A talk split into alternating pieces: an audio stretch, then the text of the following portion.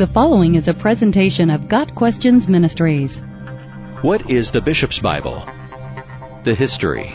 The Bishop's Bible was an English translation of the Bible produced under the authority of the established Church of England in 1568, whose bishops were offended by the Geneva Bible, the notes of which were decidedly Calvinistic in tone.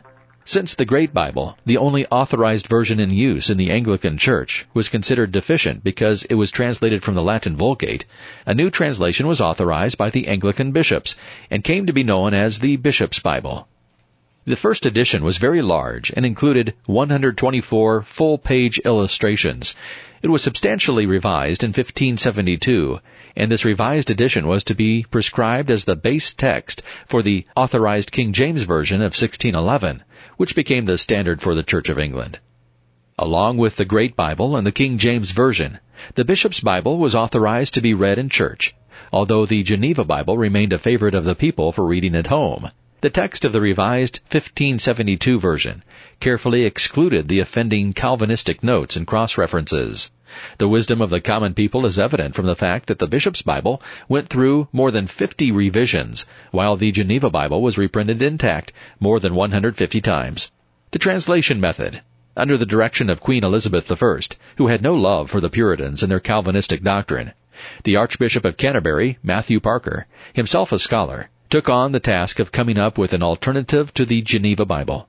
Portions of the text were assigned to various revisers, the majority of whom were bishops in spite of their prejudice against the Geneva Bible because of its blatant advocacy of lay elders and church leaders, as opposed to the clergy-led paradigm embraced by the Anglican hierarchy. The Geneva Bible was the basis for the Bishop's Bible, although the offending anti-episcopal notes were removed.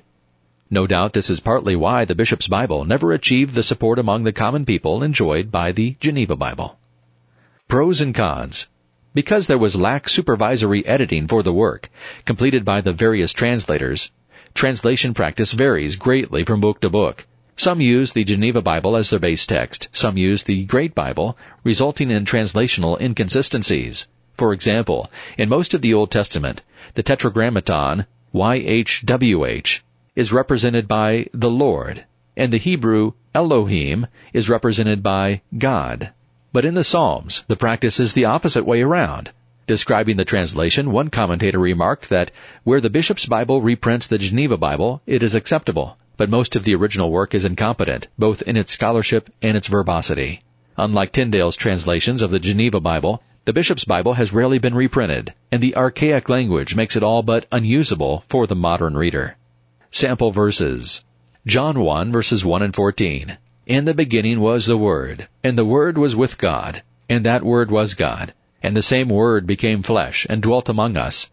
And we saw the glory of it, as the glory of the only begotten Son of the Father, full of grace and truth.